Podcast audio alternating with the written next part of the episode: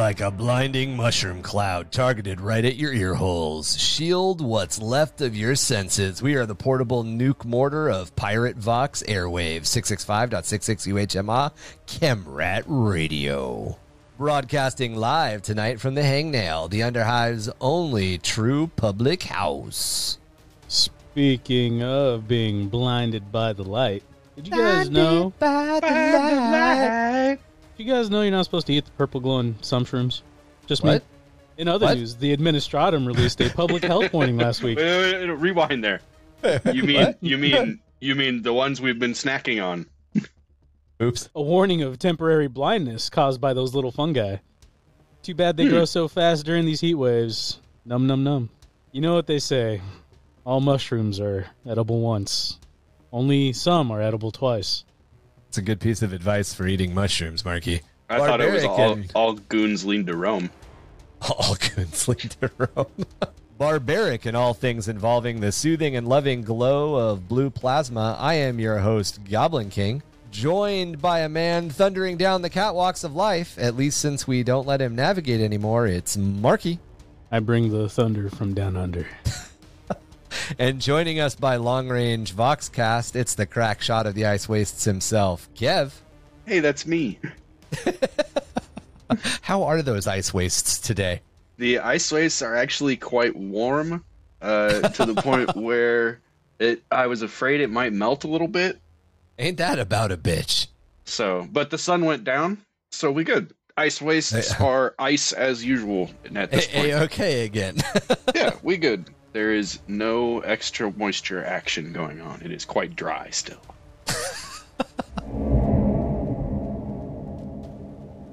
Welcome to episode 71 of Under the Hive of Madness. This marks the first of several episode series where we will focus our attention on the rise of the Imperium in the 30K timeline. This is also our first official episode of Under the Hives of Madness for season three, year three. We did last week to our first official episode of Under the Realms of Madness for Oh no, I guess it wasn't. It wouldn't be the official. Under the Realms of Madness is still in its first year. Never mind. Yeah, But, Under the um, Realms is new. Yeah. That's the our new Realms is the show. new if you show. don't know, now you know. and if you listen to this show, you're going to hear that show at least for a while because we record them in tandem rather than on a separate day. But as things develop, we'll figure that out.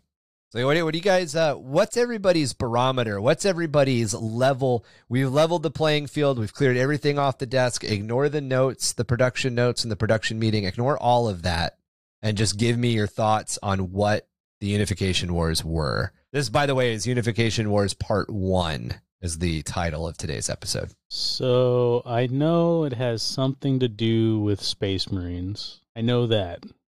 I I can confirm that Space Marines are involved eventually.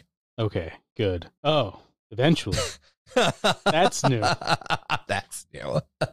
You know about the uh, Unification Wars. Your boys, the Thunder Warriors, come from this period of time. I know of them, yes.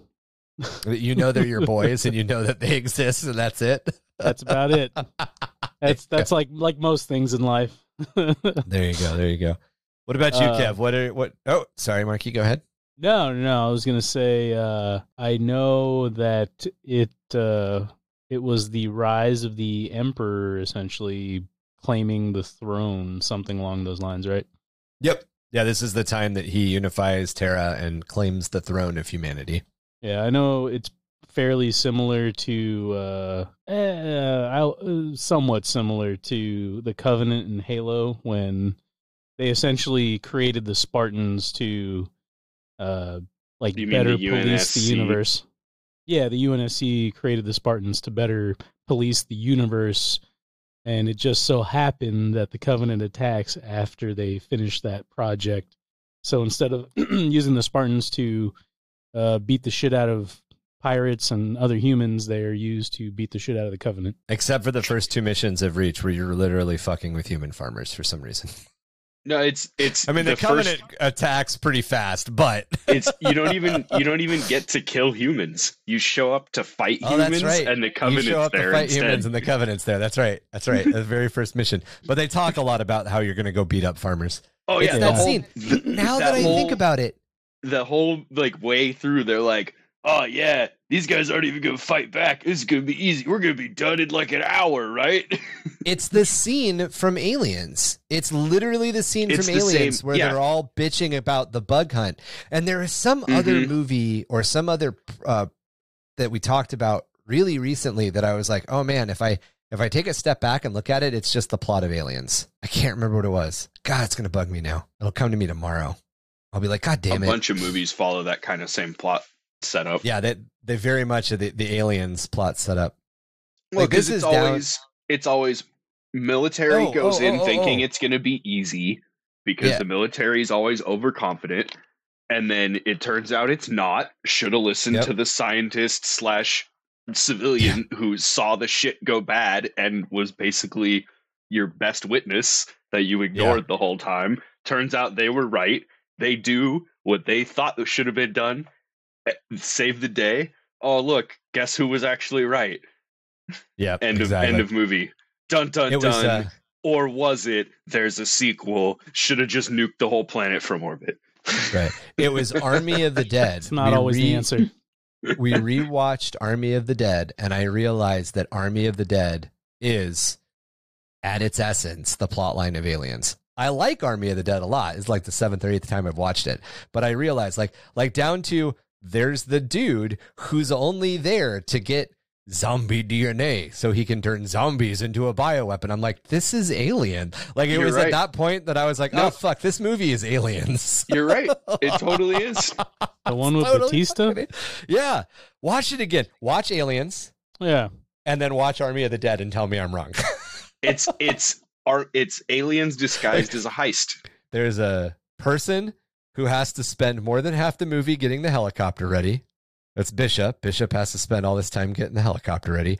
There's a scene where they have to I mean, to be fair, it takes like around a solid five minutes to start a fighter jet, like just a modern Yeah. fighter jet. Just to start one takes like five Yeah. minutes. but it, it it just it just it I mean it's not beat for beat obviously, but like you could I can make the I, I could make a It's funny that it, it takes so long for him to get the thing ready.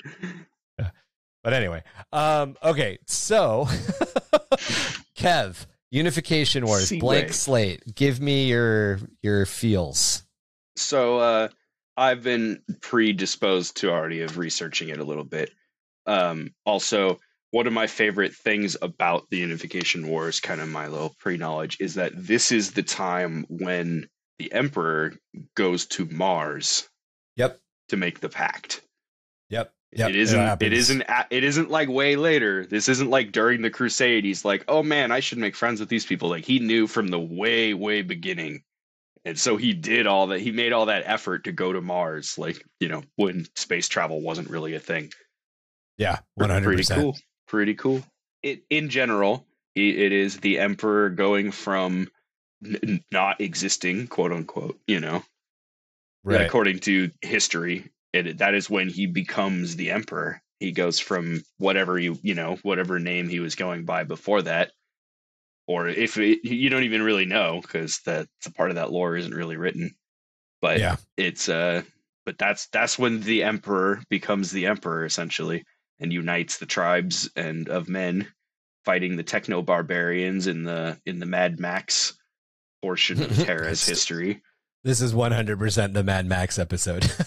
it's it's funny. It's like humanity goes all the way through all the phases. You go Star Trek, Star Wars, back to Star Trek, then it goes Mad Max. and then it goes balls out. What the fuck is going on? Insanity. and then and then it goes yeah, straight to the abyssal abyssal Yeah. depths of monstrosities. Is that a female guess- Thunder Warrior? No, that's a male Thunder Warrior. That fool sexy as hell. You just like Mar- them thick. Wow, wow, Marky. so uh, if you're wondering what Marky's reacting to, if you join us on Patreon for either three, six, or nine dollars, you can watch a video component where we bring up some images related to the topic we're talking about, including a big map of the unification era planet, which we'll get back to. We had it up for a while, so we moved away from it, but we'll come back to it. The Unification Wars, huge. He's a huge fucking guy. The Unification Wars the Unification Wars began sometime in the late 29th millennium, marking the beginning of the end for the Age of Strife, and lasted until 712.m30. It was during this conflict that the Emperor of Mankind first publicly revealed himself to humanity. This revelation came at a time when humanity on Terra was at the brink of destruction. With his revelation, the emperor began a conquest to unify the techno barbarian states and the tribes into what would become the Imperium of Man. And this is like right after the Age of Strife, correct? This is happening as the end of the Age of Strife happens. So the end of the Age the Age of Strife took place from M15 to M30 essentially. And this okay. is kind of like the end of or not M M25. I'd say so, this is 30. kind of how it end, how the Age of Strife ends. Yeah, this is the is, beginning of the end of the Age of Strife. So Terra's like beyond fucked right now.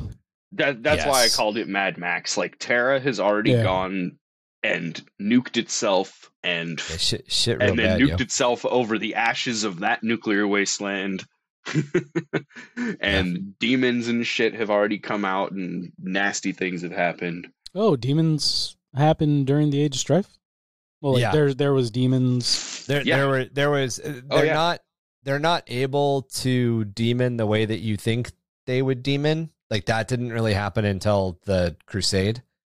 Um, that was the first time that demons had like fully, fully what the fuck so manifested on Earth. Influence, chaos, but influence, influence and like little possessing all the psykers and turning them yep. into like because that's what was happening in the age of strife is the psykers would get possessed explode into a giant warp portal and then a bunch yeah. of demons and shit would come rampage and it just everybody. wasn't it just wasn't happening on terra because of the emperor and because of the sigillites basically but, but there quick, was some demonic nonsense just not not was, like a full-blown demonic invasion ten, ten, uh, tentacle arms and demonic warp powers that humans had absolutely full on bloodletters running around? No. Like, gotcha. Yeah. As a quick refresher, the age of technology, also known as the dark age of technology, was the height of human scientific understanding and technological advancement. This started in the 15th millennium, or M15, and lasted about 10,000 years exactly when it came to a screeching halt in M25, which was the beginning of the age of strife. During so this that, time, is that also considered the golden age, or is that before that? Yeah, so the the golden age of technology and the dark age of technology are interchangeable words a lot of times. Oh, okay. Yeah. So during this time between M15 and M25, humanity mastered warp travel, spread further into the galaxy than just the Sol system, eventually settling millions of worlds. Founded a galactic human federation or a galactic human empire that was centered on Terra or Old Earth terraformed worlds to be as close to copies of old Earth as they could, and this would be old Earth before the ecological collapse, harnessed the very power of stars in order to give themselves and their civilizations power. So this is essentially a type 3 civilization is where we would be in the Karvosky scale and even fashioned servants Kardashev. from clay Kardashev, thank you, from clay and iron that were granted artificial intelligence and life in order to do human humanity's bidding. So the men of stone were fashioned out of clay, we think, and the men of iron were fashioned out of iron, we think. Both were artificially intelligent constructs, we think. My my home theory, my my conspiracy theory is that the men of stone were much more like heavily cybernetically augmented people rather than fashioned out of clay. But a lot of this stuff, as presented through the Imperial record, has so much superstition and legend in it that you gotta kind of you gotta kind of pick and choose. So in M25, a massive warp storm or a bunch of massive warp storms that were part of the millennia long gestation of the chaos god of Slaanesh cut off old Earth and the closest of the core worlds to the solar system from the rest of the galaxy. And then even those were cut off from one another one by one. Eventually, old Earth was cut off even from her nearest neighbors of Venus and Mars. While in some cases, several planets may have maintained contact with one another and weathered the storm, and some even grew in power and influence in their isolation, the majority of human settled worlds were cast adrift as the old night of the age of strife settled in. So you think Buenos Aires is still good? I mean, the bugs, man. The Well- bugs. They got Buenos Aires. They nuked us, Johnny. so I'm going to take it as a no. Yeah, it's gone, bro. Oh, Ca- cash, cash that receipt in. Get, get your return. your vacation home's gone. yep. Well, it might not be gone. It's just very much on the edge of a giant desert now. Some people like to go, you know, dirt bike riding and stuff, though. So you know, That's true. It's one man's desert. One one Just a- man's coastal household is another man's. De- I don't. Desert wasteland, Wonderland. one man's Mad Max post apocalypse is another man's playground. I guess. Yeah, just riddled with radiation. It's one fine. man's right. nuclear wasteland is one man's dune paradise. Yeah, There you go. and There put some you hair, go. Put some hair on your chest. You'll be all right. So, so since we're talking about nukes, and we're going to talk about nukes a couple more times, I found out a couple of months ago, maybe a couple of weeks ago, that the uh, Pip Boy with his thumb out, he's not giving a thumbs up to the He's person measuring. that's looking at him. Yeah, if you can cover the mushroom cloud with your thumb, you're far enough away. Yep. I was like, that's horrifying. I love it. Yeah. Right? It- it's funny because it's like everybody thinks he's just like, yeah. that he's Buddy Jesusing, and he is not Buddy Jesusing. No, he's he's really it's all for his own safety. He's like, Yeah. yep, yep, I'm fucked. Yep, I'm fucked. I'm gonna have I'm gonna have three arms and about five minutes. I actually I've also been playing through Fallout 4 again recently just cuz such a great so it's funny that you brought it up. Um I I love the Fallout lore. It has a lot in common Yeah. with Warhammer. Like it has Yeah. a lot of similar themes and the, like uh Lots of taking the piss out of the country that it came from. Oh, yeah. Theme number one: take the piss out of the country that made you. Yep. But uh it's it's pretty well done in general. The the lore is all pretty solid and and is deep enough to be convincing and in the right places. Even Fallout 76 isn't bad, honestly. But I also didn't play that until it had been out for more than a year. So maybe Oh, it was yeah. awful when it came out. What do they I'd be say? li- like I need to play that with like a group of people who'd be willing to like go do the raids and stuff. privilege is invisible to those who have it. Is that, is that what it's called? What? So what you're saying is that I enjoy Fallout 76 from a place of privilege because I didn't play it when it was released. I agree with you. I am secure in that privilege, Marky. It was It's more an about- okay game. it was more about pissing pissing on the country that yeah, taking out the pit. Yeah, I got Yeah. you. But I just wanted to make the Fallout 76 joke. More about me. But, uh, Oh, sorry, sorry. I, I, had to make it about myself, Marky. Okay, because as a pri- no, as as a white man, as a as a white, man. woman. Oh my god. That's Are the best, man, the you- best the best thing are to you be gonna in go back is to, a uh, white man. Need to go back I- to white chicks. Yeah, I was gonna say, are you gonna make this about white chicks again? Somehow? right. I knock over the Nuka Cola with my huge boobs, and I say, "I am a white woman." Uh, now I just want to say white. It's Wil Wheaton. The age of strife reigned with anarchy, violence, and fear for 5,000 years, and eventually the unified planetary government of Old Earth tore itself apart in bloody conflict after bloody conflict.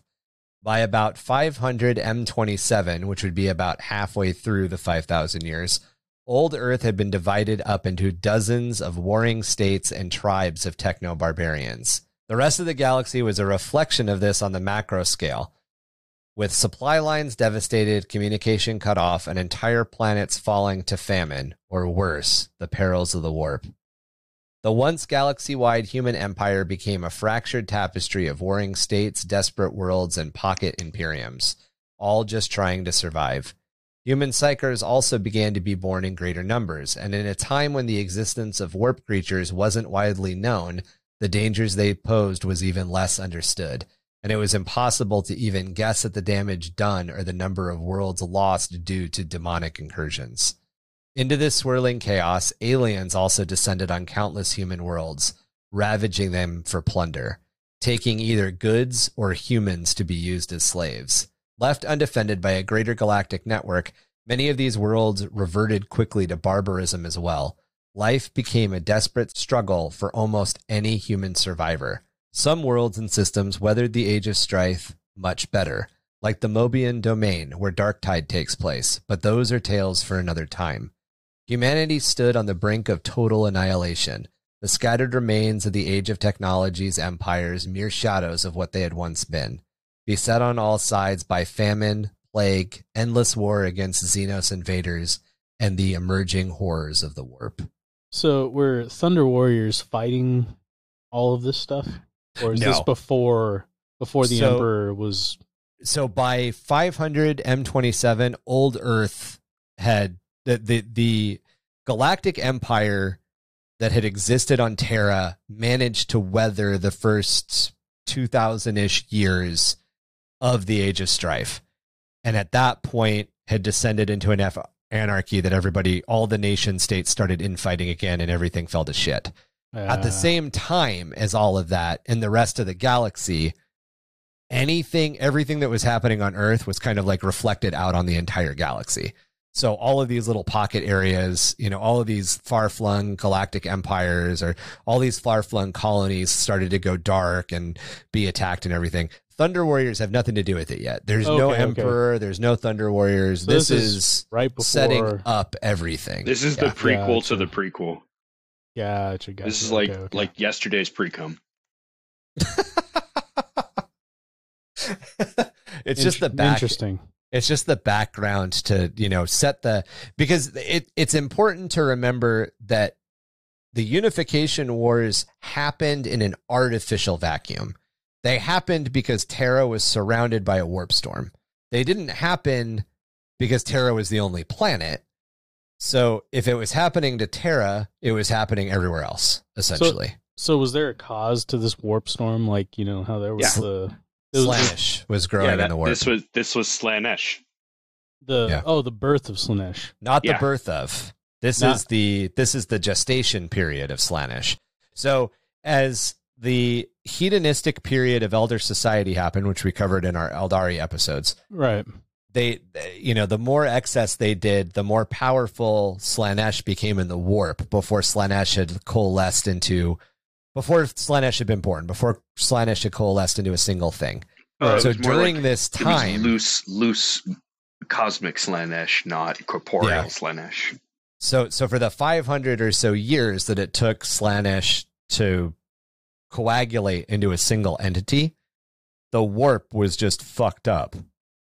And is what happens a lot when the warp is turbulent and screwed up, stuff happens and reflects into the material universe. And the truth is, the reason that this probably affected the age of technology, humanity, in a way that didn't happen when the Dark Imperium happened and the Cicatrix Maledictum happened, because that's probably what we're talking about. There was a Cicatrix Maledictum level event that happened that kicked off the Age of Strife.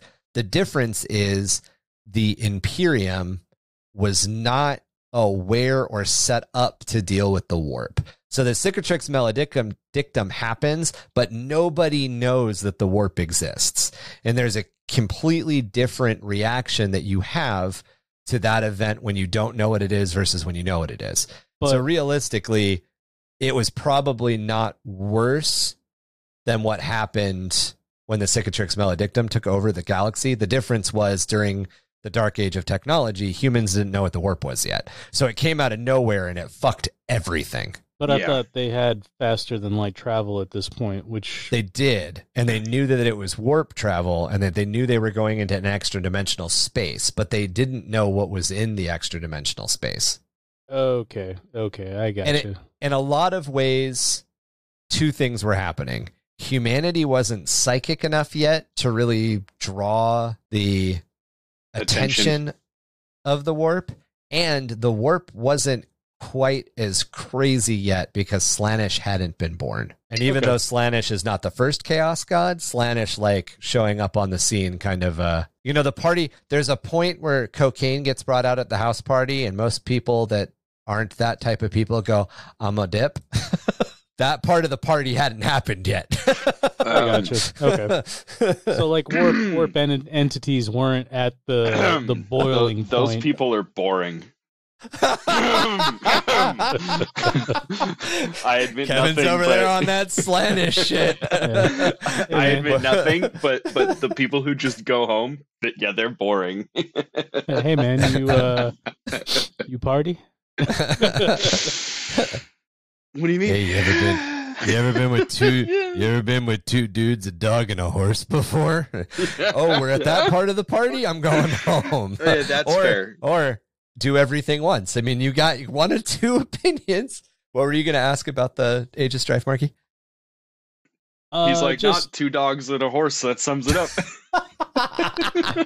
ju- just trying to understand like where humanity was at this point, where the warp was starting to get crazy. Like uh, they didn't really. uh, It, it sounds like they didn't really understand the warp at the time. They knew they needed Geller fields to protect them from warp anomalies. Right? I'm assuming they had Geller yeah. fields. So that Geller fields existed at this point because essentially, I, the the way that it worked is they knew that the they knew that warp work travel warp travel worked because ships would go into the warp and they'd come out on the other side and they would have some of their crew, but they wouldn't have all of their crew. And it was kind of that like, oh well, human minds must not be able to comprehend what's on the other side. So that's why the Geller field was developed. The Geller field wasn't developed because they knew there were demons. right, right. It's That- just yeah, a happy- kind of what I was getting. It at. was it Yeah, was it's just a happy accident. it was a shield for the warp. That's what it Right. was. Was, uh, because the warp was- was just the warp at that point to humanity. yeah, Yeah. It was lubricant. Yes. Yeah, yeah, yeah. Or yeah, like a, a nice pre-lubed condom. Yeah, They exactly. slide it on over their ship. Say, They plunge warp. it in plunge it in deep. Yeah, they understand. And then- they understand that going in rough Always- and dry is not really for the best. It's not. always Uh, remember navigator houses, practice efficient. safe warp translation. or else you'll get a warp STD. uh, That's right. Sis- Nobody, nobody Sister wants. Ophelia, Sister Ophelia of Noble Ice House Sicanus will now show you how to apply a Geller field with this banana.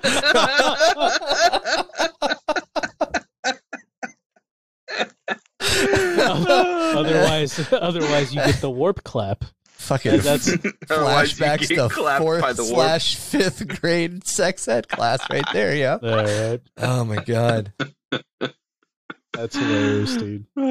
So to head on back to old Earth, the techno barbarian warlords and their warrior hosts continuously fought over the planet, which had become little more than a vast interconnected battleground. The use of chemical, biological, and thermonuclear weapons was common, and slowly old Earth was transformed into a battered and post apocalyptic wasteland over the vast majority of its surface. The people of these tribes had become feral nomads, led by insane prophets, cyber augmented butcher kings, vivisector warlords, and religious demagogues. Warlords who erected fortified holds and fortresses in the wreckage of their lost civilizations. Anarchy and bloodshed became mankind's new masters. Billions died unknown and unremembered in the endless grinding attrition of these petty kingdoms' rise and fall. Only whispered legend and rumors of the most heinous warlords, like the unspeakable king or the seven neverborn, left enough of an impact to last for generations. It was against this backdrop of violence, oppression, and casual brutality that the Emperor of Mankind first revealed himself, although he had been planning this very moment for a millennia, ever since at least the beginning of the Age of Strife. Okay. I want to get to the. I want to get to the Thunder Warrior part. We're getting, we're getting, we're no getting worries. close. That, so Getting so the Thunder Warriors are a means to an end, of which he has just started his path. The Emperor appeared on the scene as a warlord more powerful than any other, with an army of genetically enhanced Genos warriors who would serve as the first units of the Imperial army at his back.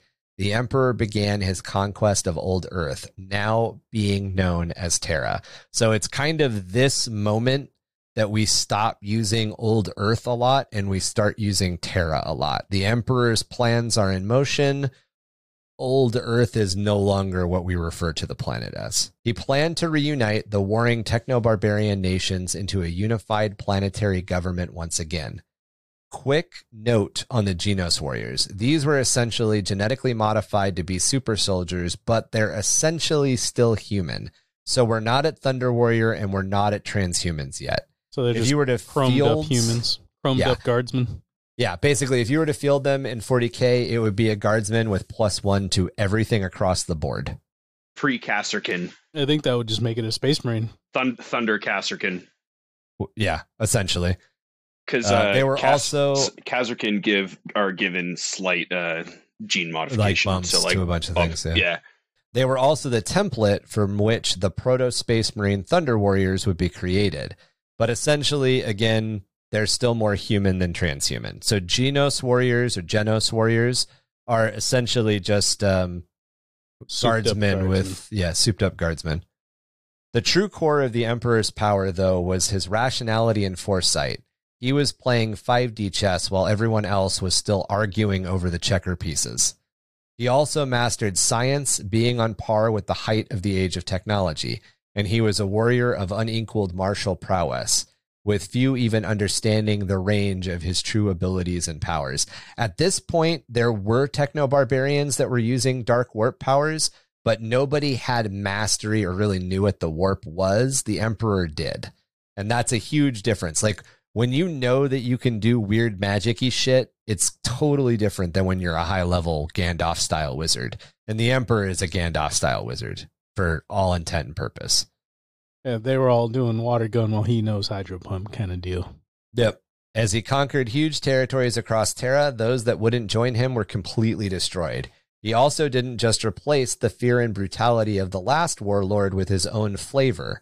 Instead, he pulled down the mechanisms that established fear and superstition, replacing them with order and rationality of and the rationality of a secular society. So a lot of times he would come in and fucking win you know, whether or not it was through negotiations, diplomacy, or actual combat. And everybody that he took over would be like, oh God, it's the same. Like we just, we went from living under This, lipless. this dictator to dick. that, that dictator.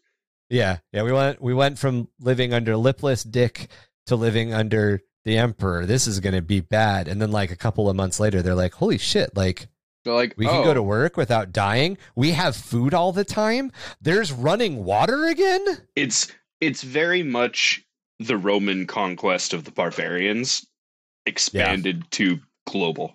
This basis of order and rationality would be the foundation of the secular reasoning that is behind the ideal of the imperial truth. The foundation of these beliefs as he unified Terra would act as a springboard for his plans to reunite the lost human colonies of the galaxy into his formulating idea of the Imperium of Man.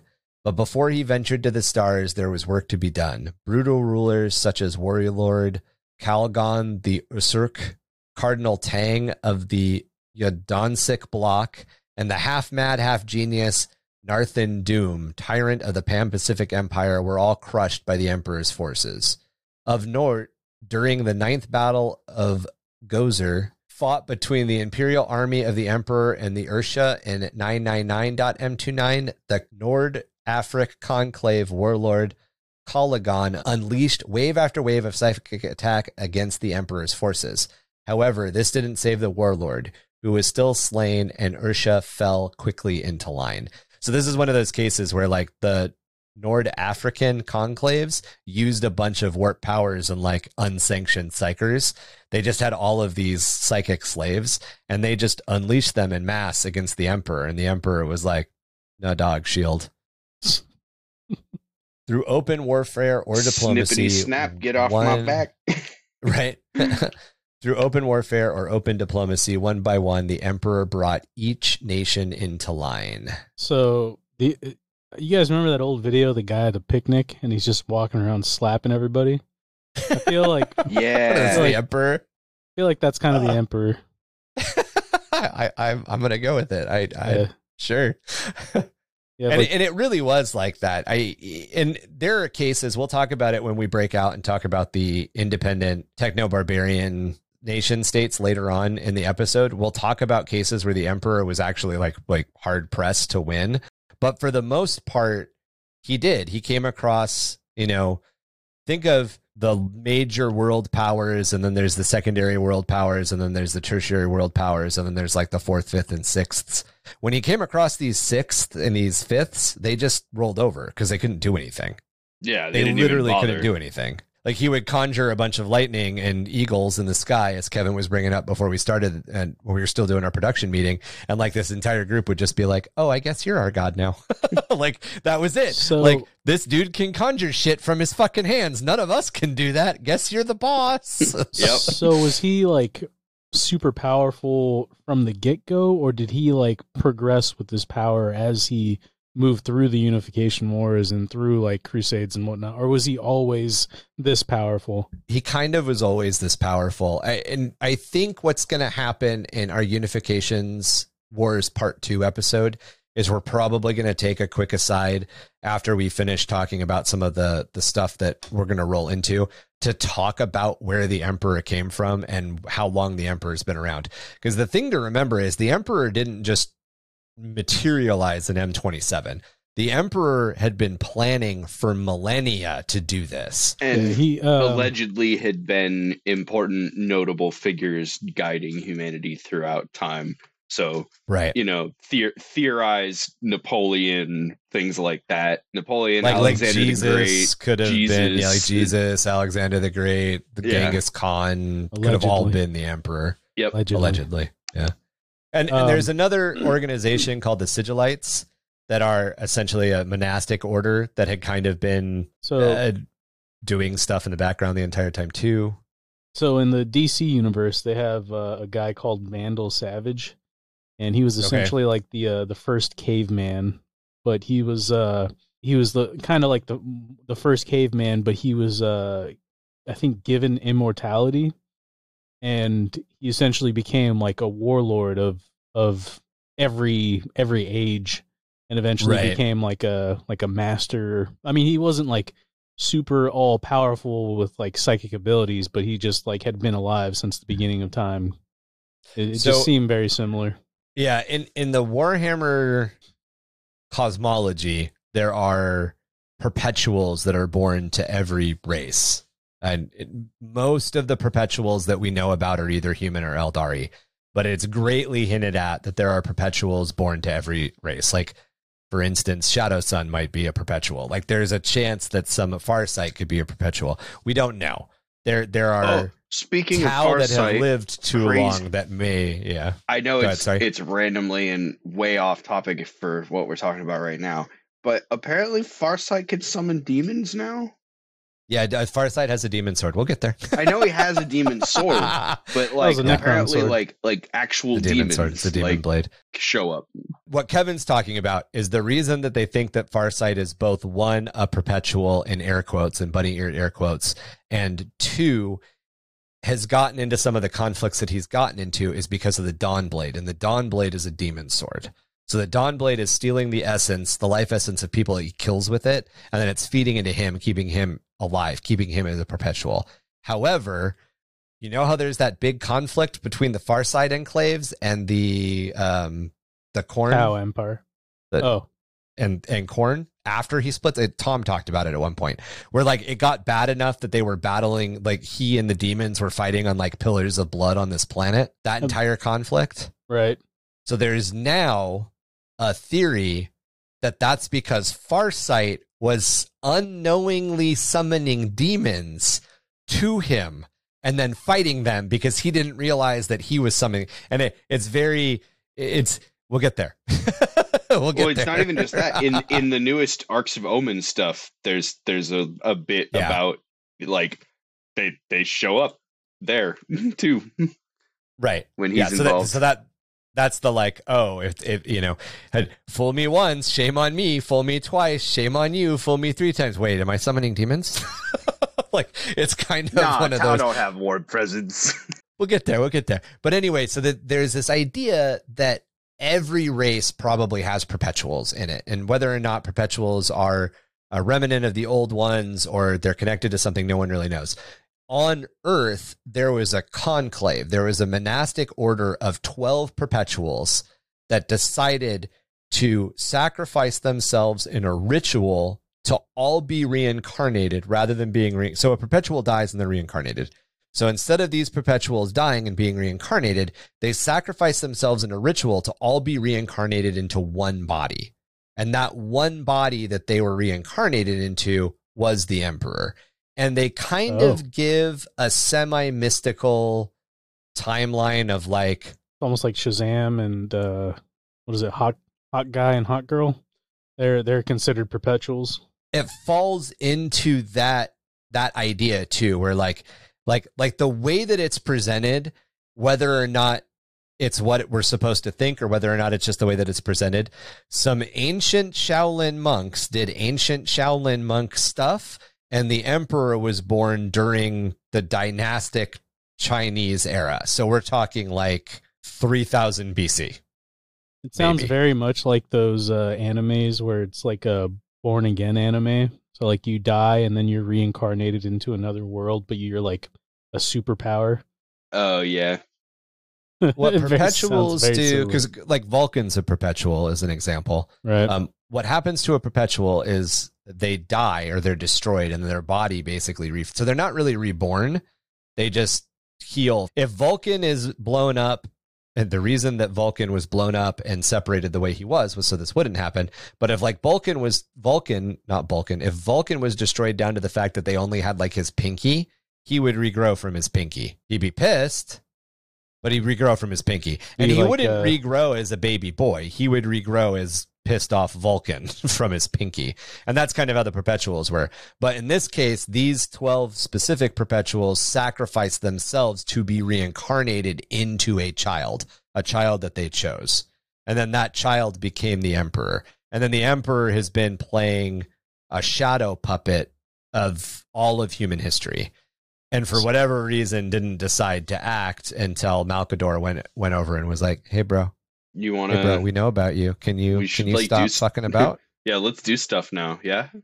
can we do stuff now? Like we've been waiting like so is it known? twenty seven thousand years, asshole. Can you shit or get off the pot? I mean, come on. Is it known that Vulcan is a perpetual? Like, is that like a well-known thing? Like, oh yeah, Vulcan won't die; he's a perpetual, or is that just kind of like a outside looking in lore? That's more of an outside looking in lore, but obviously the people who killed Vulcan knew because they separated parts of Vulcan's body so he couldn't heal. Okay, because I was kind of thinking like if you know that Vulcan is a perpetual and the Emperor, like if it's known that he's a perpetual, then why wouldn't you just let let him die instead of So keeping him on reason- life support so he would come back? the reason they won't let the emperor die this that's a very good question is it's theorized or it's feared that it because there is a a amount of transition there is a time where they are Ah. actually full dead Yeah, like Deadpool, right? So like he comes back Right. with his baby legs. There's a growing period. Yes, Yeah, there's yeah, a period of time that takes place, or like like when Deadpool blows himself up with all of the the um The the barrels. barrels at the beginning of the movie, and then he eventually comes back and he's pissed about it. Yeah, There's like six months that he doesn't remember because he was literally atoms like plastered all over a wall. right, right. During that time period, the Astronomicon will blink out. All of the wards against all of the webway gates on Terra and several other core, core worlds will drop because the Emperor is dead, dead. Right. Demons will completely infest the Imperium and the Imperium will be wiped out. So the Emperor said at a certain point, don't fucking unplug me, whatever you do. So he's like a stop Well, stopgap essentially. For, Nobody for that. really knows what he said because he gave the instructions to Dorn. Constantin Valdor said that the emperor said, "Don't unplug me or Okay. else." And if we know anything about Constantin Valdor, he never lies and is totally not the king in yellow and the actual bad guy. Interesting. Tinfoil hat. We don't actually know if that's what's happening with True. Constantin Valdor, but but yeah, like essentially Dorn and Valdor and like a handful of other people are the only ones who know what the emperor actually said. But the theory is that the reason that they keep him alive on the golden throne is for what I just said. And that's actually why yeah. there's the button which we talked about last episode which is called the the heyday principle the the market the etch a sketch end of the world what the fuck is the th- but button called the again terminus decree. yes the terminus decree that if enough bad shit happens in enough bad ways, the custode will run up and, and press the red button and it will kill the emperor. And then the emperor will either be reborn in the warp as the fifth chaos god, might be happening in 10th, or the entire Imperium will just basically Collapse. dissolve and collapse in on itself. There's a bunch of And theories. as, and as to where that might mean a really bad thing for Terra and a really bad thing for some of the core worlds, will that mean humanity's gone, or will that just mean that Terra is no longer the center, center of the empire? Is it? Yeah, there's a lot of Uh, different. gu- guess where it goes? Fucking Macragge. Essentially, the big fear is that if the emperor dies, Slaanesh version 2.0 will happen. We'll get another Eye of Terror, but it'll be centered around Terra. Oh, another Chaos God will be born, and humanity will start declining as a race, and will join the Eldar in the long procession to obscurity. mm, yes, that's not good. And Macragge will become the center of the Imperium. You know I'm right. That's exactly. You're- they're you're not they're gonna be wrong. like, here, Guilliman's now the the new emperor, Yeah. and Macragge. All right, so the Genos warriors. As we mentioned already, the foundation of most of the Emperor's genetic programs were the Genos warriors. Regiments such as the Geno 52 Chiliad and others would eventually be collectively known as the Old Hundred when they became the core of the Imperial Army during the Great Crusade. They also served as the blueprint for another Unification era military force created in laboratories beneath the Himalayan mountains with the help of the Selenar gene wrights of Luna. These would be the Thunder Warriors. The most elite of the Genos first generation super soldiers could be abducted, inducted, although abducted kind of works too, could be inducted into the Thunder Warriors. They were made physically stronger and more formidable in combat than even the later generations of Space Marines. But they were engineered to be vicious killers and lacked any of the more noble traits of the later Astartes. Nor were they designed to be long lived. The Thunder Warriors were a means to an end, and the Emperor didn't purpose build them to factor in his new Imperium. They were designed with a shelf life in mind. The Emperor's incredible foresight had shown him the bloody path, unity, and then the future of humanity would need to tread. So he accepted the death of the many innocents it would take for the conquest of Terra. While he felt remorse, he realized it paled in comparison to the predators of the warp and the xenos species of the galaxy that were assaulting the rest of humanity as a whole. Because again, the Emperor knows that Terra isn't in a vacuum. He knows that there are millions of other worlds, Right. some with more population than Terra, that are just getting wrecked while all of this is happening. and everybody on Terra probably at this point doesn't even remember that there's other planets. Oh yeah, one hundred percent. No idea anymore. The unimaginably large and full scale battles of the Unification Wars would last for solar weeks on end, with body counts in the millions, weapons sundering the very mountains and even splitting entire continents. Battles that needed the unflinching, untiring, unremorseless brutality that the Thunder Warriors provided. By the way, most Imperial scholars don't think any of this shit's real.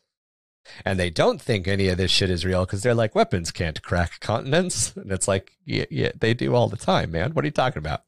So the Thunder Warriors are, if he constructed them with the shelf life, wouldn't he repurpose them until they just died out? Like, why do what he did? We'll kind of get into that it was a little bit this episode, and we'll dive a little bit deeper into the Thunder Warriors as just themselves next episode. So we'll get even deeper into it. it's but not essentially, it's not like they just keel over and die. It's a they- genetic instability that leads them to like get brain tumors and just be uh, unruly and aggressive. So they're no longer effective soldiers, but they'd be great mass murderers, which is not good for an Imperium. or their second heart would be slowly rejected and they would die. Yeah. Like stuff like Some that. of would keel over and die, but a bunch of them would just go on a rampage and stop being an effective soldier. Gotcha. So it's like That's what Universal he Soldier. foresaw. Yes. Yeah. Yeah, actually. So he purged them to Yeah. uh, correct that mistake. The Imperial Chronicles tell of the last battle of the Unification Wars, known as the Battle of Mount Ararat, a battle fought between the forces of the Emperor and the kingdom of Urartu. It is said that during this battle, the last of the Thunder Warriors were slain to a man. The famed Thunder Warrior, Eric Tarnus, known as the Lightning Bearer, raised the banner of lightning at the final declaration of unity, an act which established the rule of the Emperor of mankind over all of Terra. Before Eric, the last Thunder Warrior to still draw breath, succumbed to his many grievous wounds and finally died, his duty to the Emperor complete. But this is a heroic version of the events, and it is a complete fabrication. They had instead been brutally culled and wiped from existence by the Emperor's own order, a terrible secret of betrayal hidden from the Imperium for more than 10,000 years. The Thunder Warriors had not been created for peace. They were simply a brutal function of the war against the techno barbarians. It was reasoned that had they been left alive, they would even pose a threat to the Imperium of man eventually. Unlike Space Marines, who are also designed as much as stewards and statesmen as warriors and conquerors, Thunder Warriors had been chosen from among the most elite of the Genos warrior regiments, having been grown men when they were modified many of their bodies would begin to rebel against their manipulations and reject their genes and new organs within a few standard decades. So, very crude version of Space Marines, essentially. Yeah. It's kind of a mix of I need it tomorrow. Yeah, yeah. And I need it to be crazier than the shit I'm fighting. It's more because, of a quantity over quality at this point because I need yeah, it tomorrow. Right. Okay. Well, because there were techno barbarians, a lot like the picture that I just brought up, where the woman has three arms. There were techno barbarians that had warp sophistication already, where they had three arms. There were techno barbarians who's think of trying replaced... to fight Dark Mechanicus. Right. But, yeah. Exactly. But you you don't have anything, so you have to make something. There's a really good picture that I'm trying to find. This. You have to fight that Gotcha. An army of those. you have you have to yeah. come up with an army to fight against a dude who uses those as his army. Yeah. So yeah. So Digonobs. Yeah, it's a, it's essentially so the picture that I brought up was a techno barbarian listeners who had had both of his arms removed at the shoulder and had basically been replaced with giant crushing claws from an orc. Power claws. But instead of yeah, but instead of being like matched to his body size, they were like twice as big as his body. like gorilla, and he's like almost. gorilla yeah. roided out too. And they're pumped full of chemicals. So the emperor needed something to fight that, and he needed something to fight that now. And as much as the Genos warriors were doing really well, because so the Genos warriors were super effective because they were well disciplined, they were well regimented, they were advanced enough. So it's just withering fire. The problem is, as soon as you stop fighting on a battlefield and you start fighting in the ruins of a city, that rigid, disciplined line fire breaks down because then you can have one fucking roided out monster with three claws tear through two or three units in the regiment before the regiment even knows he's there. Yep. Turns into urban warfare, close yeah. combat urban warfare. And, and then you need thus Thunder Warriors. You need chainswords and men to yeah. wield them. And you need them yesterday. So that was part of it. The other part of it was as much as the Emperor knew, this was the first time the Emperor was putting anything into practice on on a large scale. Right. So, you know, as to where some of the custodes had probably been purpose built by this point, uh, some of the custodes had been purpose built by this point, actually. The custodes being singular, you know, each custode is essentially its is is their own created from the ground up person. The emperor hadn't taken all of that practice and all of that knowledge and made it into a template that he could duplicate a bunch. So what works on 25 year old Fred who's your most trusted advisor, who was wounded on the battlefield, who you want to turn into a custode, doesn't necessarily work on Sam, Max, Dave, and Kevin because you know Fred's medical history really well and, and Fred's genetic genome really well, but you don't know these other guys. You just met them. Uh, mm. So it's kind of like a mix of both, essentially, that were happening. If that makes any sense, it's it's modifying your favorite sports car or making a stock car for one race, I guess. Yeah, yeah, that that makes sense. It's a like in the same analogy, it's like a Formula One car versus, like you said, it's a you know sleeper or something that That's Yeah. only that's only good I for would one say if race. you're gonna put it in car terms, Thunder Warriors are like a top fuel dragster where you blow up the transmission every race. Like that's just that's just part of it. Yeah, you know that you're going to you wear know it's something going to be blown out of up the car. after the race, but the thing's going to go 200 miles an hour or whatever the stupid fast speeds these things get to in shortest amount of time. But Yeah. it's not going to be able to race again tomorrow. you know, or a demolition derby car. A Yeah. demolition derby car versus De- your, you know, like your, your demolition derby car is probably the probably the best best analogy. It's it's oh, Yeah. there just for brutality, and it's gonna be it's not there to fight again later. their armor, and th- we haven't gotten. We'll probably get into this more in next episode when we talk about their war gear and stuff. But their armor also hadn't been made for use in space. Their armor was essentially made to Nope. fight techno barbarians. It was not sealed. Before the culling itself, the Emperor simply stopped replacing those who had died in battle, his work having already started on the prototype Astartes of the First Legion.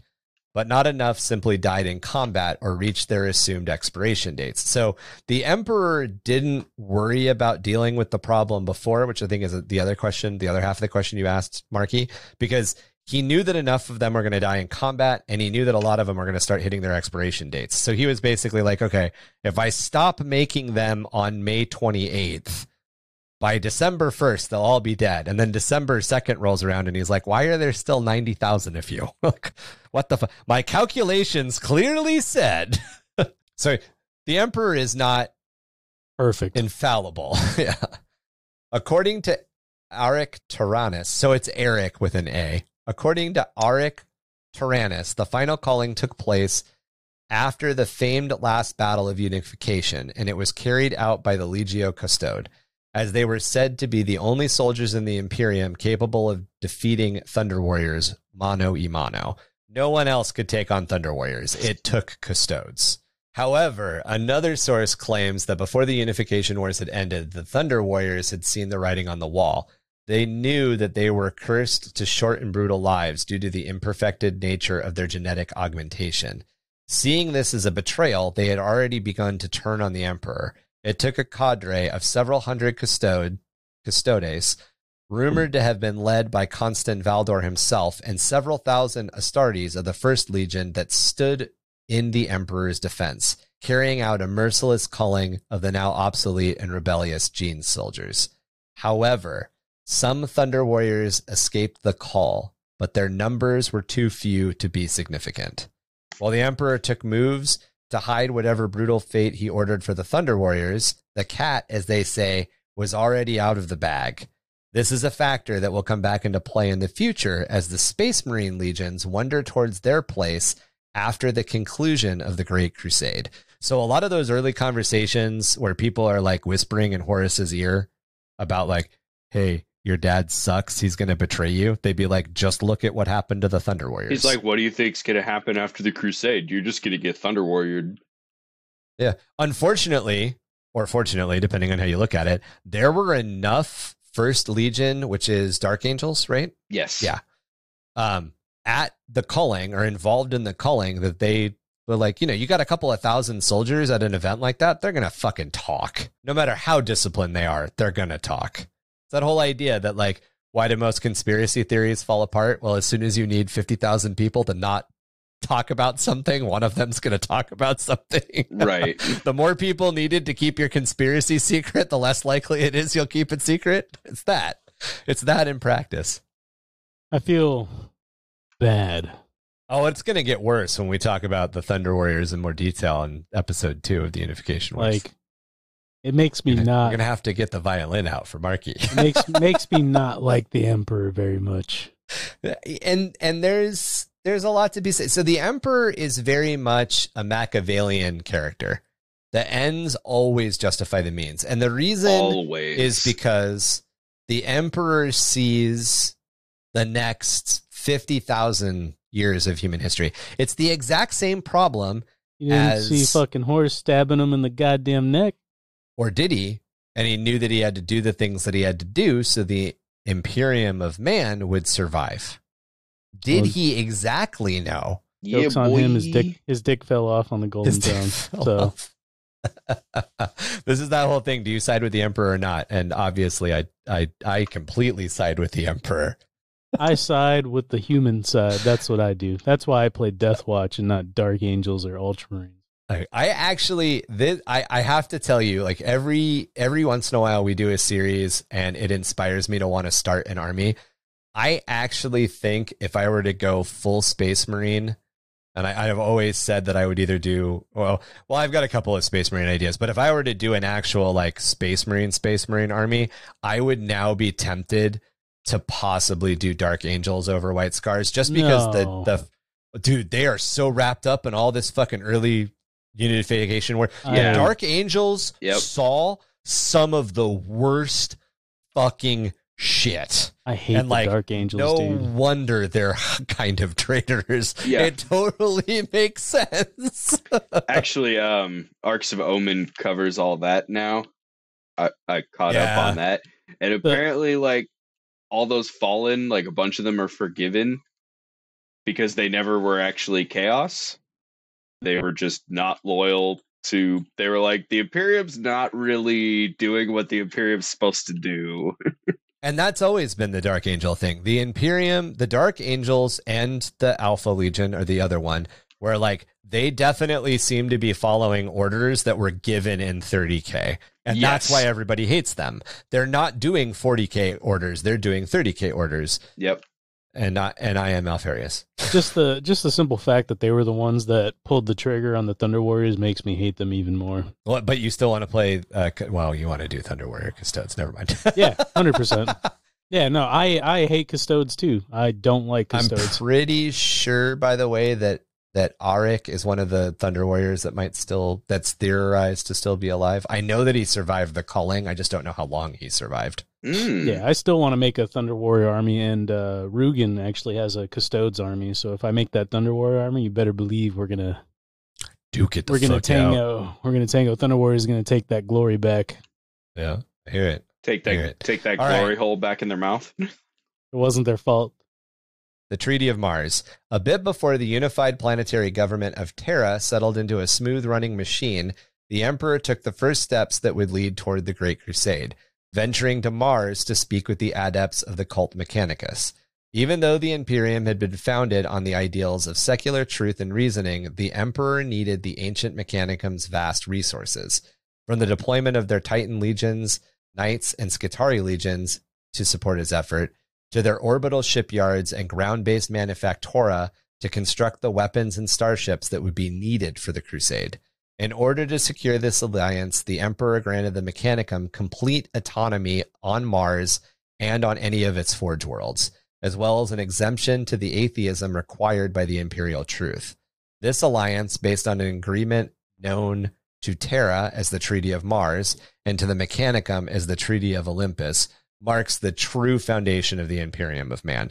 And as Kevin mentioned, this is not before the end of the Unification Wars. This is actually a little bit before the final battles. This is happening probably within a couple of years or a couple of months of the end of the Unification Wars, but there is still conflict happening on Earth during this time. So there's still no Space Marines yet, right? That's there towards are. the end, or there, there are, are, Space, space Marines. Yeah. So he was improving on the whole. I call them Proto Marines because they're not. They call them Proto Marines. Yeah, uh, they're yeah, not. They call from, them Proto Marines too. Oh, okay. They're not from their homeworlds.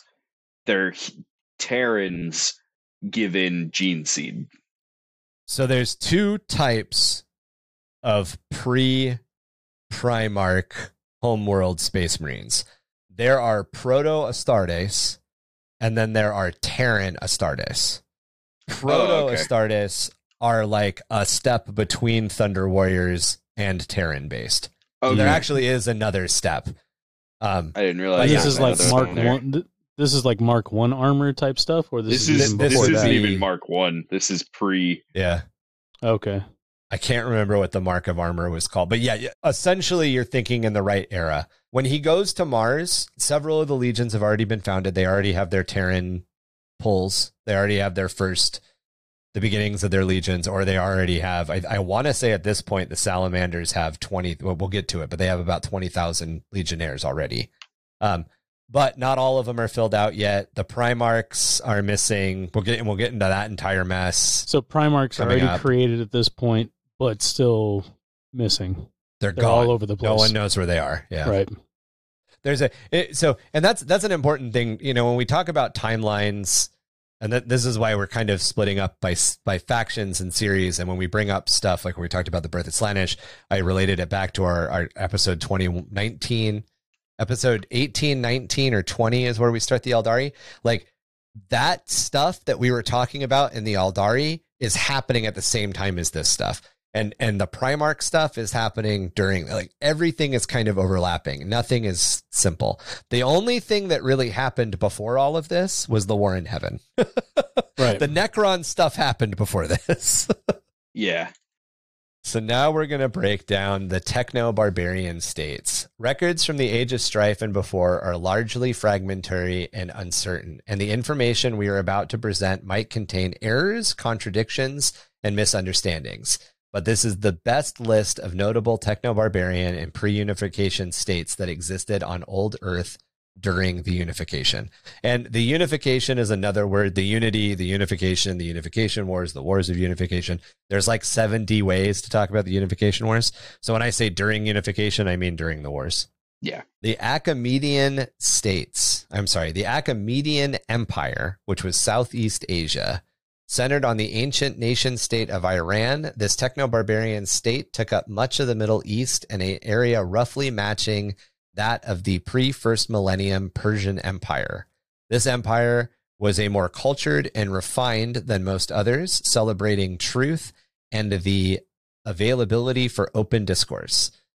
It was a monarchy that ruled over many tribal factions. So the tribes would kind of do like a pseudo democratic process to decide things. They were a very wealthy tribal people and were quickly and were very quick to ally with the emperor, avoiding facing him during the unification wars. This population also had mostly uncon- and mostly uncontaminated genome, as they had not sustained as much exposure to lingering nuclear and biological effects. This thing of genome will be really important in the Reconstruction, which is the time period right after the Unification Wars that we'll talk about next episode. But the Emperor was really, really obsessed with finding like unmutated, uncorrupted humans because a lot of humans had been Mutated too far. adapted yeah adapted to live in a nuclear wasteland or adapted to live in biological hazard zones things that weren't considered human anymore this made them good candidates for space marine legions and many early candidates were recruited from this population to become the first thousand sons both Azek Ahriman and his twin brother Ormuzd Ahriman Omer Muzd Ahriman are sons of the Achaemenid Achaemenid. Ach- Achaemenid. That I'm not. I'm not putting the Ahmed into it. Yeah. The Achaemenid I- Empire's the, the royal main class. thing I know, the reason you butcher everything is you forget the cultural like yeah, I do. Derivative I, try that to it pronounce comes from, and you try to pronounce it a- in in radio voice.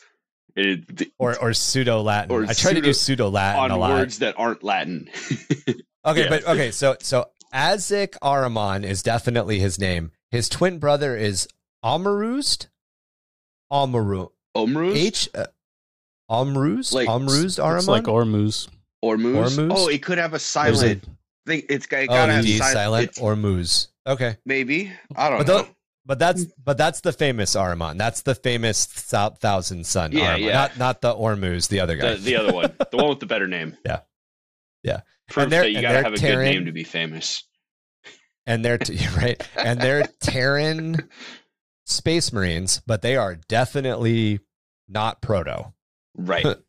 So Albia in the British Isles. Evidence suggests that Albia is located in the area of the British Isles, as it is described as having bordered North Atlan, potentially a reference to the North Atlantic Basin, and was engaged in frequent conflict against the Pan Pacific Empire, which was on the far side of the North Atlantic Basin. By this time, the Atlantic Ocean had dried up long ago.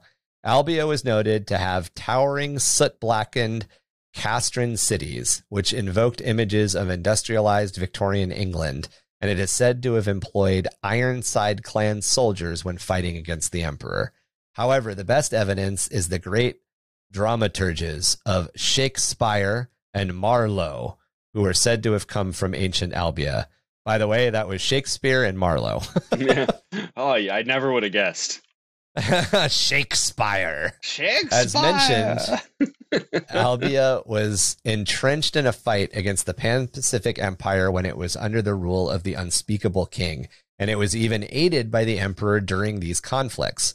However, Albia refused to take the knee, and the Emperor came into direct conflict with them using his Thunder Warriors. His Thunder Warriors fought against the Proto Dreadnoughts and armored Ironside clan soldiers. Albia proved to be a thorn enough in the Emperor's side with the great cost and lives to each that he eventually offered a ceasefire and came to them in negotiations. When he did this, he appeared in a white and red robe devoid of any weapons and shared his visions of humanity's future, including Albia's place in it. This moved the warlords of Albia, who saw the Emperor as not just another tyrant bent to their destruction, and they joined the Emperor and became some of his staunchest fighters. Albians were suitable gene recruits for the 14th Legion, called the Dusk Raiders. The 8th Legion, the Night Lords, were recruited from the Castoram cities, while the 10th Legion, the Iron Hands, were recruited from the Ironside clans. However, it is the 14th Legion recruited from Albia in the majority, and much of the Legion's culture was shaped by Albia. One of the things that I thought was interesting here was proto dreadnoughts. So Albia is Yeah. where dreadnoughts come from. That's pretty cool. Not to be confused with Albion, which is possibly just a reference to Albia under a different older name. One of its rulers, the tyrant Ulion the Red, was defeated by the emperor and imprisoned in the dungeons of Khangba Marwu in Himalaya. But that's it. Albion is just another name. Next up is Boeotia. This is an area of Terra mentioned in the ancient records as having held out against full unification for a considerable amount of time. While they recognized the emperor and his unification of the rest of Terra, the dynasties held on to their monarchy for as long as they could. The emperor, in a show of patience and benevolence, allowed the ruling dynasty of Yasleti to carry on a semi autonomous state for nearly 150 years. Under this agreement, however, they would integrate themselves with the imperial government over time and with dignity. However, they decided to rebel, and it took the Imperial Army and the Thousand Son Space Marine Legion to crush them and drag them in. This area was known for its concentration of industry as well as the existence of buried shrines to ancient gods of an earlier age. Boeotia is essentially Greece, or the Grecian area, by the way. Okay. Britannica, a small island state located in was once the British Isles, another potential reference to Albia. I love how some of these are just like a name. That's it. So I'm not great with history, but didn't like uh Persia take over a lot of the areas in Greece? Yes. Would would you say that that's almost like a parallel to the emperor taking over a lot of these areas or is it So on a larger scale? Obviously a larger scale than that, but yeah. The Persians are the bad guys in the 300. right. So the Persian Empire at its height was Iran, Iraq, Syria. It was like a, a bunch of that area. I can't remember and The name Middle off. East, yeah. the Middle. If a I remember generally a all the way to large problem in the Middle East. Yeah, it went all the way to India. It's basically the territory just south of Himalaya. So when the emperor enters that area and those guys are like, "Hey, what's up, man? Yeah, we like your flow. We'll join." It's a huge boon to the emperor's power for what you just said. It would be like the Nepali monks, essentially, if you will, inheriting the Persian Empire as their first major fighting force, and then immediately going to the next the, the next guys out, which were probably Boeotia, Yeah. and being like, "Hey," and Boeotia's like, "Look, look, just like the 300, we like what you're doing. We're gonna let you do it everywhere, but we're not gonna bend the knee to you." The emperor isn't Xerxes and goes, "Fuck you, I'm gonna make you fall." The emperor goes, "Yeah, yeah, sure, you can keep your dumb crap." Just realize that within a couple of cycles of kings, within a cycle of kingers too, you got to get in line with the Imperium because I got bigger deals. and then they don't do it. It, it. It's like, here's the deal. I'm going to leave you alone since you just want to play king in your own sandcastle.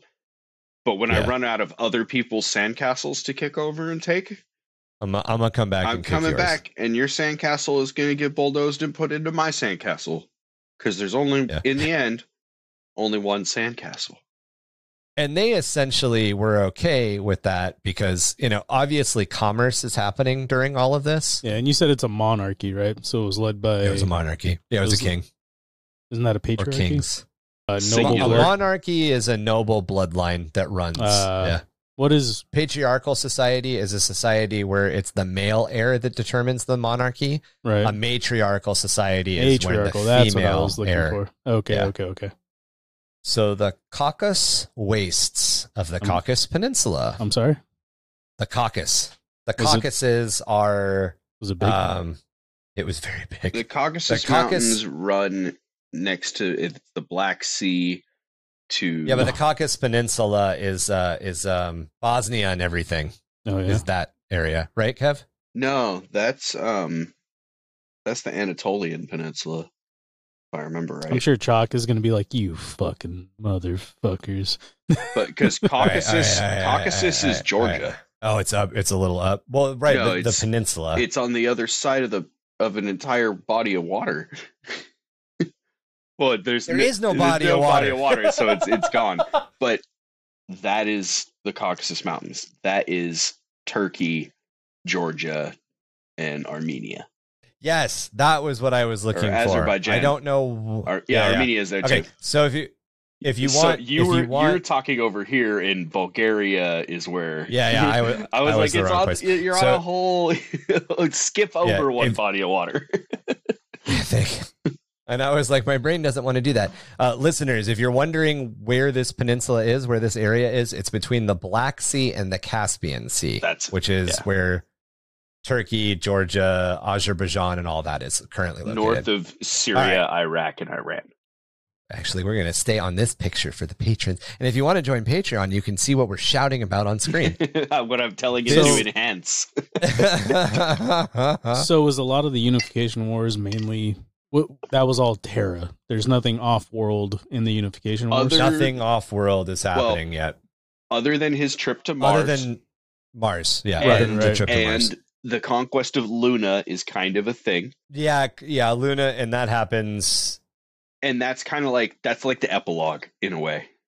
uh So with Unification Wars Part Two, we're going to talk more in depth about the Thunder Warriors. So we're going to kind of circle back and talk more in depth about the Thunder Warriors, and then we're going to talk about a lot of the genetic programs that the Emperor did, and a lot of that is very tied in with Luna because of the gene wrights of Luna, And I'm sure, which are a whole other organization. yeah, because Luna fared fairly well during the Age of Strife, Yeah. being as isolated as it was, and kind But- of self sufficient. They were basically like, let's watch the blue marble destroy itself. Right? This is an entertaining Netflix documentary. You, you remember the memes going around during uh during quarantine where it was like aliens like looking looking at Earth or like man season 19 of Earth is crazy. Yeah, this is a lot like what Luna was doing during the Age of Strife. I mean like, they let's had they not had touch. problems. Let's not touch, brother. nobody Yeah, nobody yeah. nobody got through unscathed.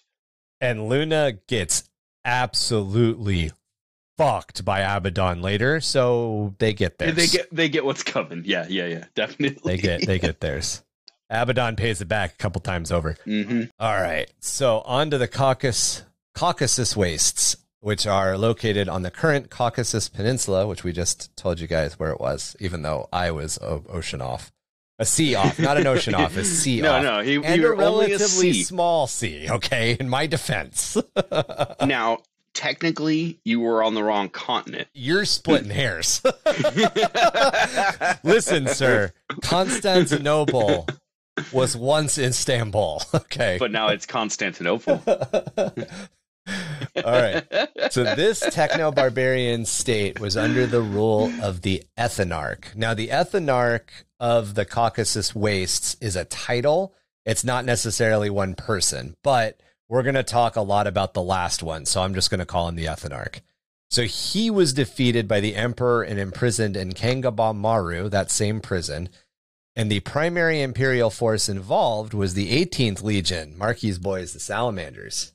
yeah. The first open and recorded honors of the 18th was the assault on the Tempest Galleries, which saw the overthrow of the last Ethnarch.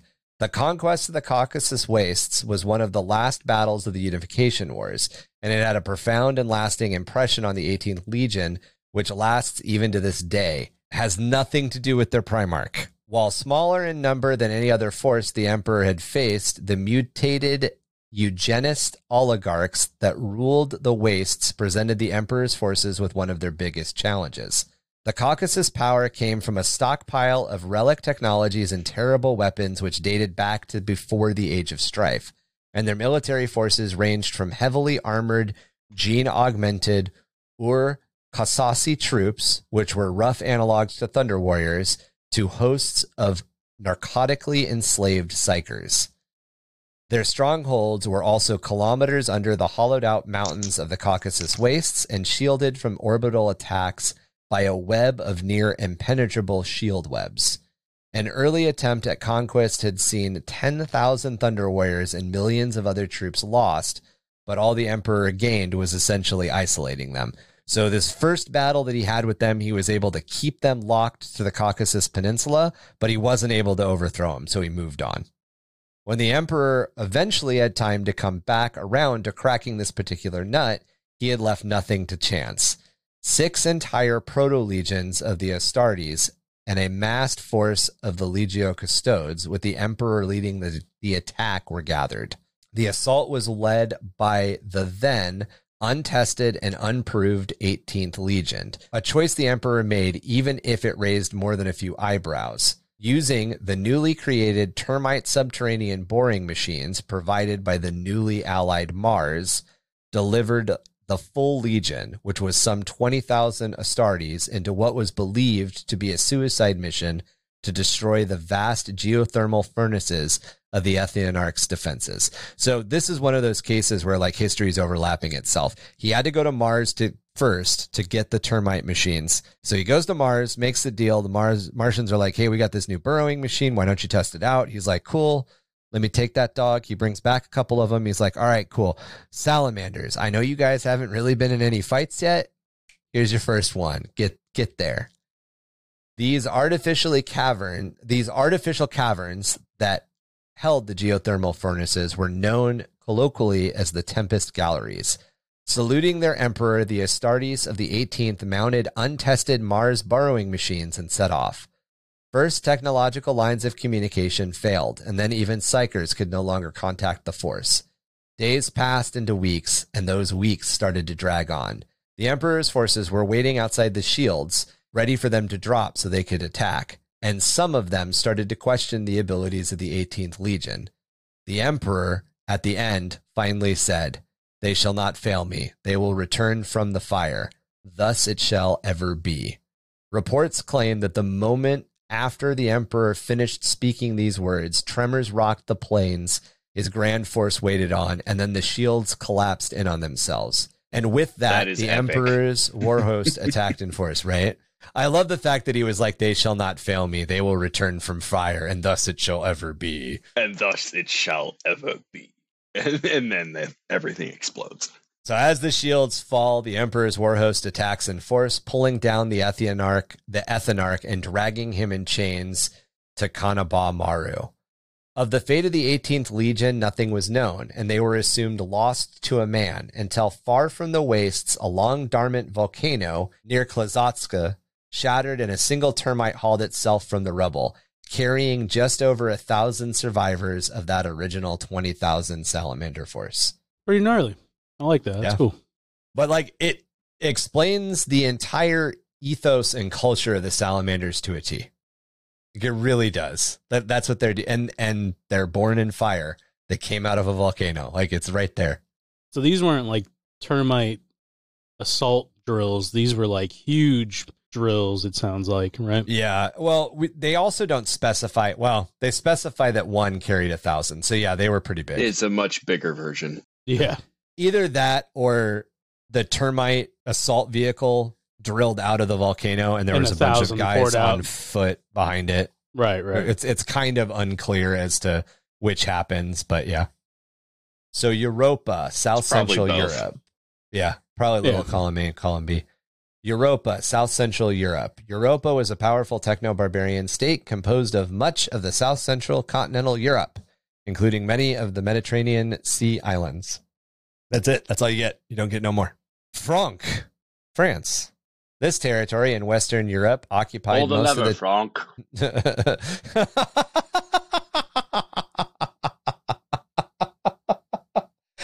I had to. The way you said it poison- was just so the poi- perfect. the poison for High Brazil. The poison made specifically for High Brazil. High Brazil's poison.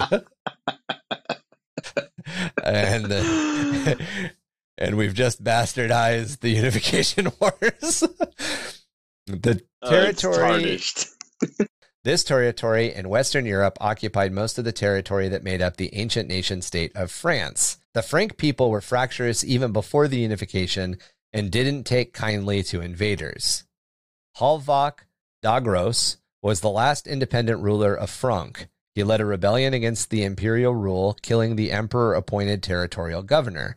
The rebellion was centered on the city of Avelroy, but rapidly spread until the force was counted at 50,000 rebels. However, they were mostly unskilled militia.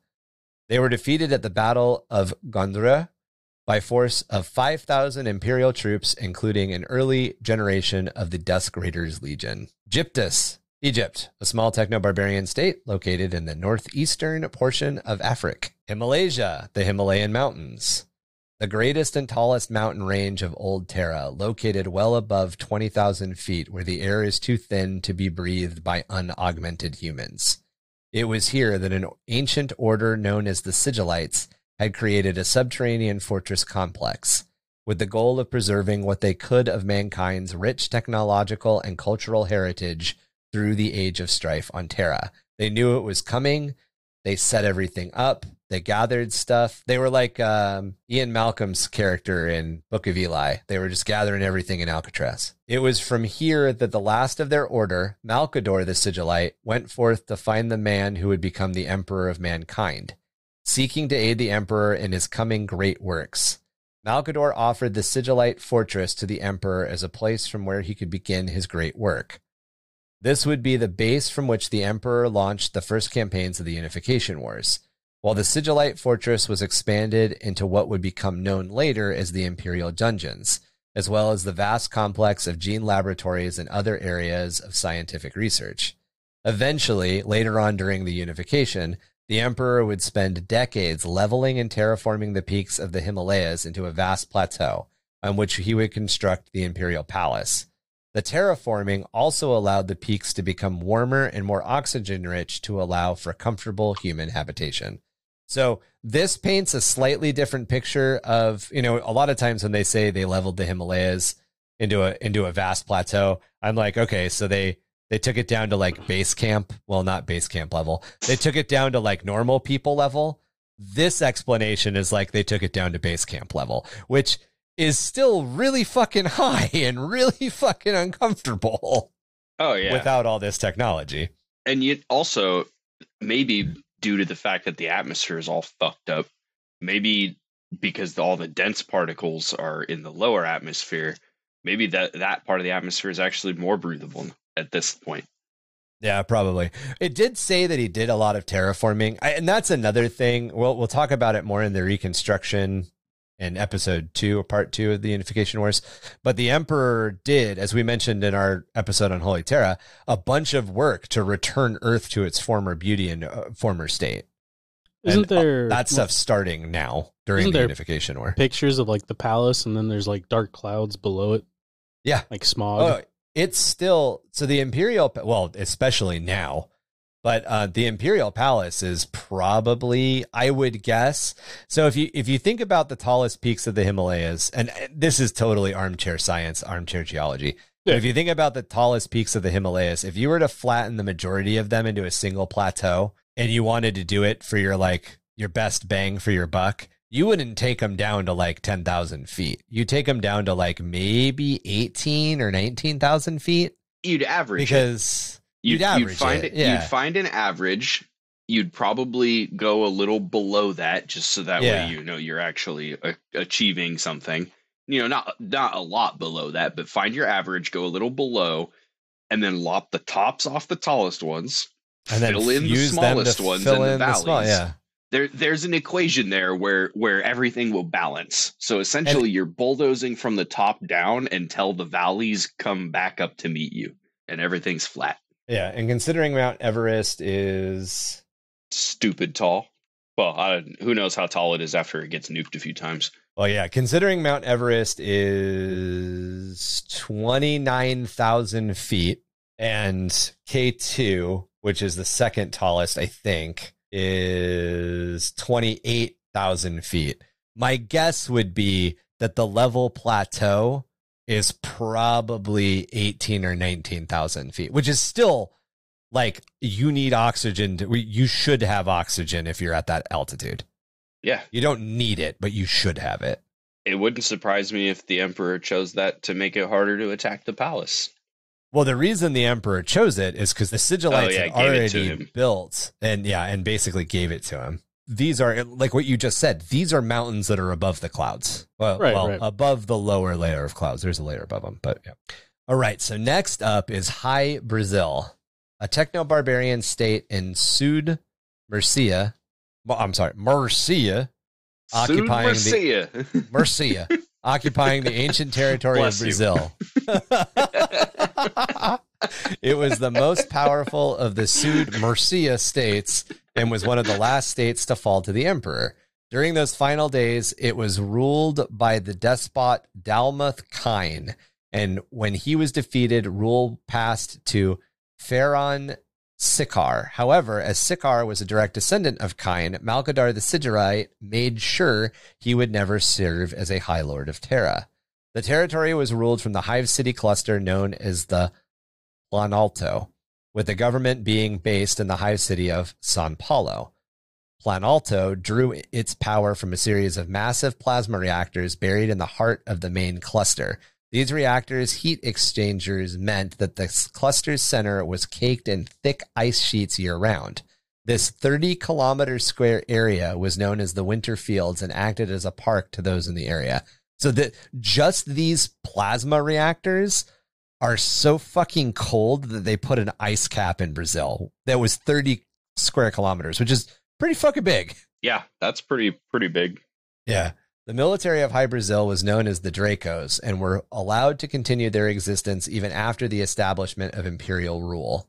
The Dracos were known to wear green scaled armor and may have made up the imperial regiment known as the Orati Drax, who served alongside the Word Bearer Legion during the Great Crusade. I've noticed a lot of the uh, Space Marines being mentioned are a lot of the Traitor Legions. Yeah, well, so Yeah, far, imagine that. so far. I mean, uh, so every single one of the 20 legions had Were- were they? Terran warriors. Oh, okay. they had to have Terran warriors because essentially the, uh, the so the Primarchs were never supposed to be scattered from Terra. Right, yeah. That was yeah, like they were supposed to lead from the get go. Yeah. That was Eldari bullcrap, right? They like launched No, him out or it something. was No. chaos and Oh, chaos. bullcrap. No, and the wife, the emperor's wife, is a bitch. so so there's a perpetual no, she's not the was the scientist. there's a missing component to the story of the Emperor's formation of the Primarchs, and that is um, yeah a female perpetual. So you had asked earlier, did the Emperor know all this stuff at the beginning? And we had basically said yes. So the Emperor had, uh, if you're familiar with the Dune movie, the new Dune movie, you know how Paul keeps having visions of like the jihad raging across the galaxy and his warriors murdering everything and he doesn't want it to happen? Hmm. The Emperor has that. The Emperor knows what's coming. And the Emperor knows that he has to take certain steps in order to have the future that's the best for mankind to happen. That doesn't necessarily mean that he's the best geneticist. So he actually had a geneticist who worked with him named Enthra? I don't Enola? know. It's Analia? something like that. It's the lady, and essentially, She's like, she's essentially the mother of Marines, right? She's basically Yeah. the mother of Marines, and we'll we'll talk about her in our Primarch episode. The Emperor was formed way way back in the day by a bunch of perpetuals dying in a ritual to make one boy. that doesn't mean that no perpetuals were born after that. Many perpetuals were born after that, or many perpetuals weren't involved. So the emperor, during the unification or pre unification, had kind of gathered a council of perpetuals around him. And one of these perpetuals was this gal that we've mentioned in passing. And I, I just can't remember her name right now. But she was brought in to help with the genetics program that led to the Thunder Warriors, led to the Genos Warriors, led to the Space Marines, led to the Primarchs. She realized a lot of the perpetuals during all of this realized that even though the emperor might have been taking the right steps, he was essentially a megalomaniac. He thinks that only his way is the best way. And being perpetuals, they also had a little bit of this foresight. So they all kind of had different interpretations of what the best ways were. And when they all started working together originally, the emperor kind of listened to them. But as the unification wars progressed, basically every time the emperor took a step and it came out exactly the way that he said it was going to come out, he was validated and his megalomania just grew. He just, you know, Mega Mind, that, that movie. Every time he was right, he just became more of a supervillain, little by little by little. His brain got bigger. And he started making fun of Brad Pitt. Mm-hmm. Essentially, she is the last perpetual who is by his side. And she realizes that her sons, because she started to think of them as her sons, the same way that the emperor refers to them as his sons, she started to feel that they were her sons. And there's a there's a big difference. The, the reason I chose those words is important. The emperor refers to the Primarchs as his sons because it is a convenient way of establishing a relationship and enforcing his rule. She felt that they were her sons, which is a emotional connection which has enrichment to it more than my goal is to use you as a tool. And because of that, she sabotaged where they were going to come out because she wanted them to essentially enjoy some of their life before they became a cog in the war. Oh, they enjoyed the it. Machine. Yeah. They enjoyed it. All right. Oh yeah, they all enjoyed. Yeah. It didn't go badly at all. Now here's what happens: the cabal, which is a completely other organization who has their own fake perpetual, who's a human who's running around mucking shit up, has their own agenda and are trying to sabotage the emperor's plans because the cabal basically thinks whether or not this is true or not, that if the emperor rises to power, 40K will happen. And if the emperor doesn't rise to power, 40K won't happen. Uh, essentially, the cabal sees two outcomes. And one outcome, humanity rises to prominence, equalizes out, gets to equilibrium with the galaxy. Everybody lives kind of peachy keen. And eventually, several of the races will get together and will fight chaos as a unified front or humanity can rise to power for 10,000 years and then the entire galaxy will be destroyed by chaos. And the Cabal is like, we don't want option two happening. So they sabotage the Emperor. Chaos also knows what's going on and sabotages the Emperor. So there's three forces that work to basically scatter the Primarchs. Essentially, it becomes a clusterfuck. I see. Yeah. Did I answer your original question, or did I just like lore dump for twenty minutes? no, no, yes, that actually, and yes.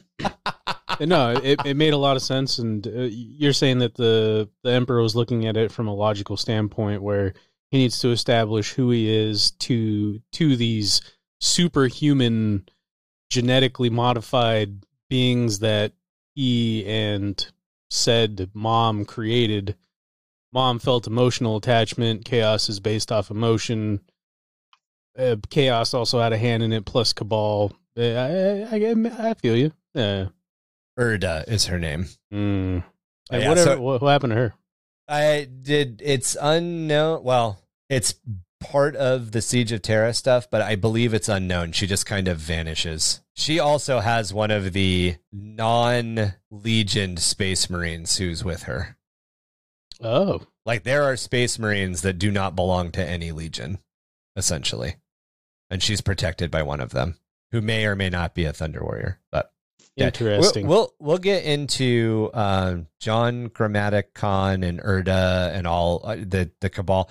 All of this stuff will be part of our evolving 30k series as we talk about all this stuff because there's actually there's actually a lot of crazy shit that happens during the crusade and the heresy that isn't the stuff that gets kind of talked about all the time. There's all of this other shit going on because again, the Eldar are watching all of this right after the birth of Slaanesh and going, "Oh fuck, they're going to do the same thing again."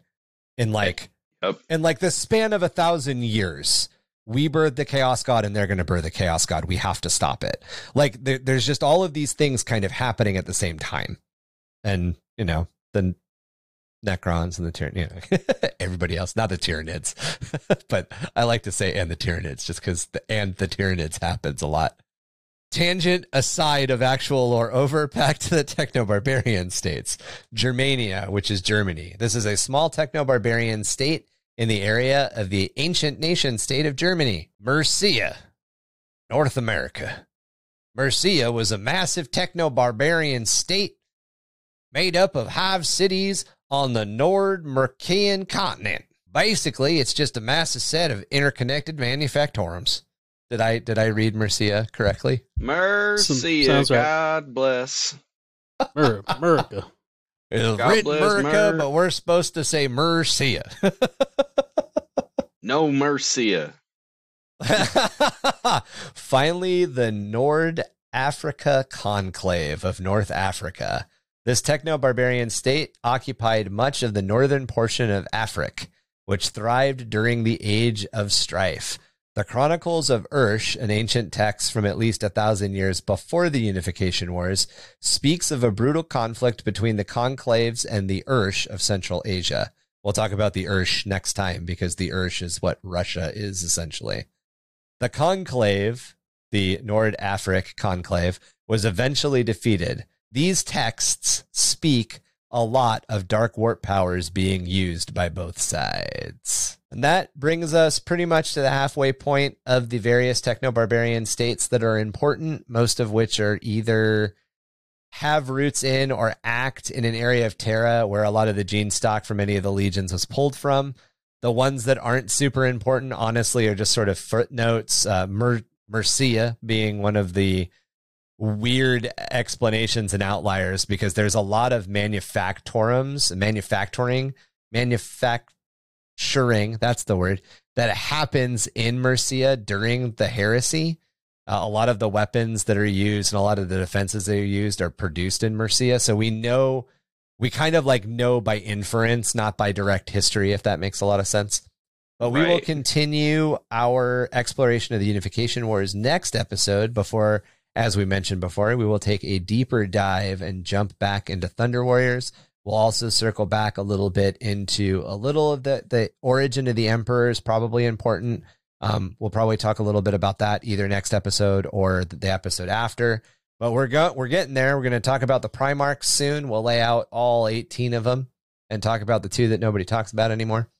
We'll give you guys an idea of a little bit of their background, a little bit of their flavor, and we'll talk about how they got scattered to the stars, how Erda was involved, how the Cabal was involved, how all that stuff that I mentioned earlier was involved. Yeah. This is uh this is the beginning of season 3.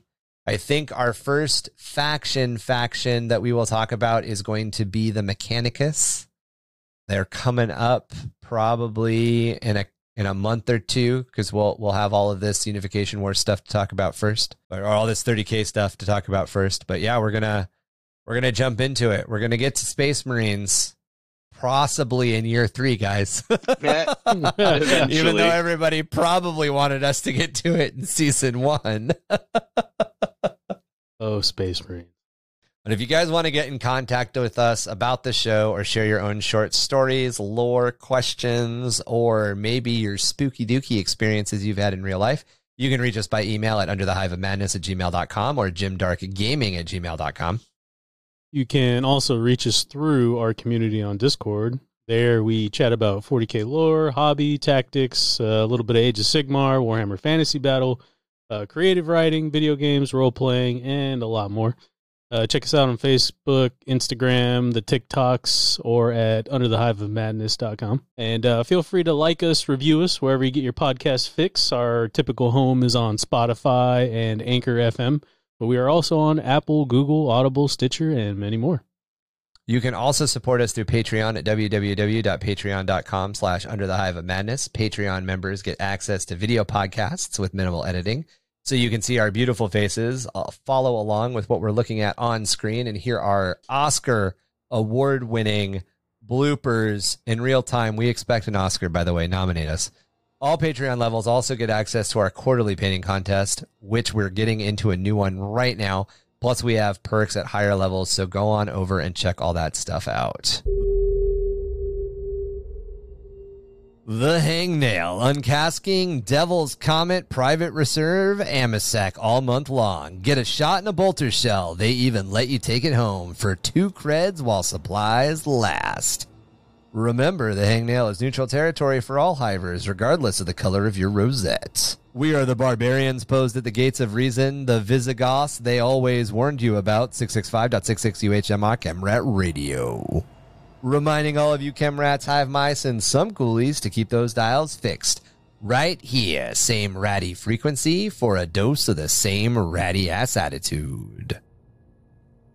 Look to the east on the thirteenth day, and you will see them resplendent beneath their bladed, crooked, ratworm sigil. Quake in despair, for the deliverance of the four armed emperor is neither swift nor painless. Perfect. Bitchin'. Motherfucker.